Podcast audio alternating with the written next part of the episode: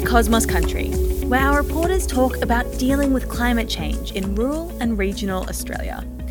This week, Dr. Glenn Morrison and Marie Low explore what's known as urban greening, bringing nature back into the place we live in rural and regional cities and towns.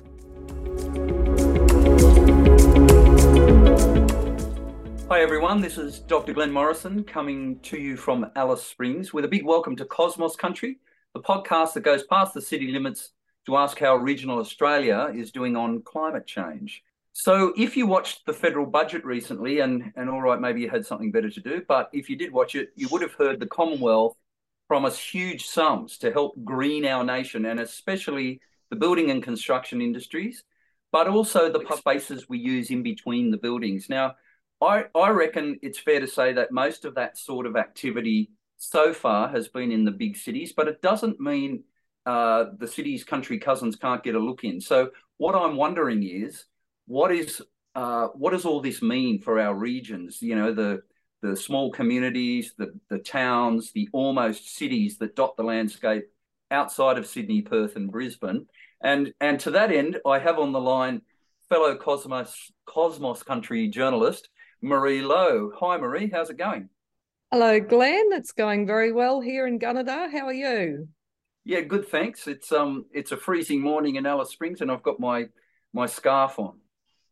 Yes, I've just taken mine off, but we did have a nice nifty zero this morning. We were a balmy eight. This is our very first edition of Cosmos Country. Our guest, of course, is Dr. Brenda Lin from the CSIRO, and she knows all about urban greening. Hi, Brenda. How are you?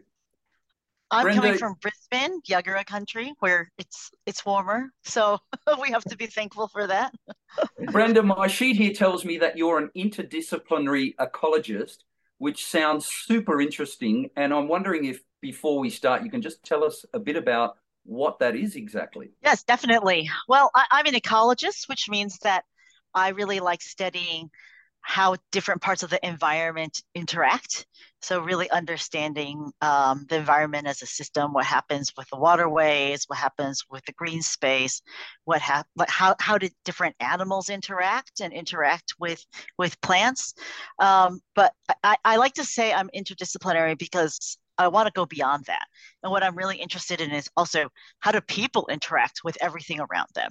And increasingly, I've become interested in how people interact with a changing environment around them. So, with climate change, we're seeing green spaces in natural areas change, but green spaces in urban areas have to change as well.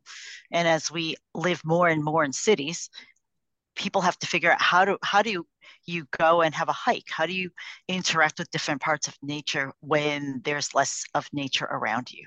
This could also be non urban greening in country areas, couldn't it? How does that look? Are we needing to worry about that?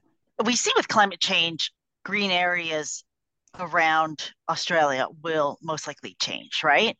There's increasing temperatures, uh, there's changing amounts of precipitation that are occurring in different regions. And so that definitely puts a stress on what the ecosystems are there naturally and what you can probably support in the in the natural environment as well as in the cities and so it's it's it's relevant to both big cities and even small cities and towns brenda is it just uh, the climate change thing or is it are we talking like bhutan has a a kind of a gross national happiness quotient. Are we happier in green cities and towns and small communities? I think there are people who really understand and value green space and they recognize the positive impact they have that green space has on them right i think there's a lot of studies that have shown green space are positively correlated with mental health um, you know it's a place where people can go for walks for runs to playgrounds, uh, but it's also a place where people can just go and be away from other people or mm-hmm. be in a park space alone even though they know that they're part of a community. So there's aspects of social connection, uh, community building that really come from green spaces. It's reminding me of the the uh, trend towards what they're calling forest bathing, which is just being out in the in the environment. Oh, definitely. I think uh, I think I think for a lot of people it does. What we're finding more though is that there are a group of people that it doesn't seem to impact as positively that there isn't these mental health benefits and and we're trying to relate it we're trying to understand why. Um, and some of it seems to be related to things like their how connected they already feel to nature how much they know about nature. And if they don't really feel that connected to nature they don't seem to get the benefits. So it brings us to that question of how do you get people to be connected to nature early on and it and continuing through their through, through their life so that they can get these health benefits so in regional areas do you have any suggestions how people who have but traditionally been connected to nature how do they retain that connection as the population grows? Are there things that can be done now to plan for the future? I think one of the opportunities that are there for a lot of regional cities and towns is that they are growing. And as they're growing, they can plan their cities in a way that in, ensure that different types of green space are around. And something that we've seen in our research is that you can't you can't have one type of green space, right? What people want are different kinds of green space that they can use whenever they want, right? So how someone uh, if someone someone who wants to go for a hike one day might want to do a picnic by water the next day. So it, it, it's about the range of green spaces that we allow to occur and we encourage to occur as cities are developing. And so that's a huge opportunity that towns and and, and small and small cities can actually take advantage of versus what's happening in a lot of the bigger cities where you're trying to retrofit buildings so that they can have vertical gardens or roof gardens you're trying to retrofit areas to make room for public green space to plant trees and that's that's actually been very challenging because putting a million trees in a city that is already pretty full is is difficult so small towns have the opportunity to start from the beginning to get it right from now. And to design something really innovative and really interesting that draws even more people to want to come and live there, I think. Is it essentially about natural things? Because, uh, for example, here in Alice Springs, and I know that in other very sunny areas where we seem to be obsessed with shade structures, yes, which personally leave a lot to be desired from my point of view. I'm wondering why we don't plant trees. And are they are they legitimate things or how how do they fare? How do they rate? What tree you plant where is probably really important. So trees need a certain amount of sun, they need a certain amount of water. They need water throughout the year probably and and I think what is a difficulty in uh, a lot of regional Australia is that there isn't that consistent rainfall. So we work in Darwin, and what we see is very seasonal rainfall. And what we would like is to increase the tree canopy there because it is so hot. And really, you don't want to walk anywhere that isn't shaded. You don't want to wear, want to bike anywhere that isn't shaded. Um, the challenge is how do you maintain and keep those trees um, alive during the the dry season and that t- sometimes takes a lot of money and a lot of management it takes a lot of people going out trucking water in, watering trees um, to get them going or get them established, and then making sure that they're okay at different temperatures in the summer or as it gets hotter into the future. So it, it does take quite a bit of planning, um, but I, I think there are possibilities there that can be mixed nature and other types of infrastructure, just, such as these different kind of shade systems. But I think we have to get creative about the way we think we do urban greening? How do we maintain it?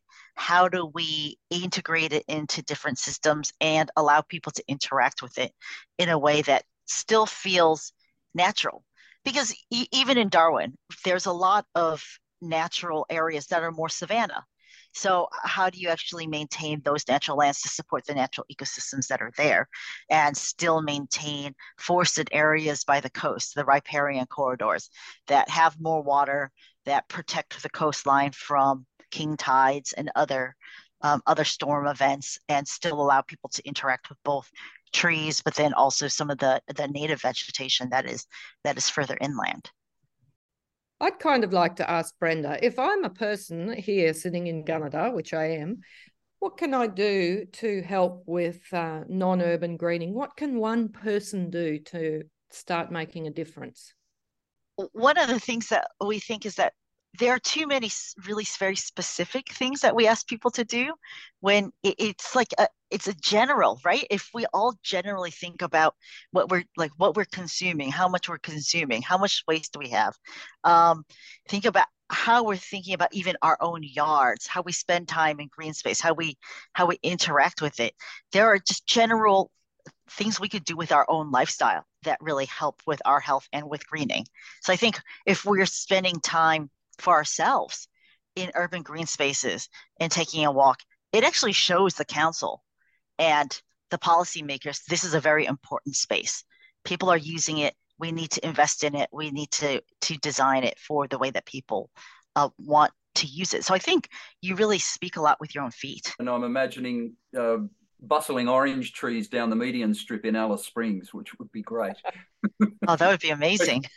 Especially with the price of groceries at the moment. I will tell you, um, we spent three months in Stockholm last year.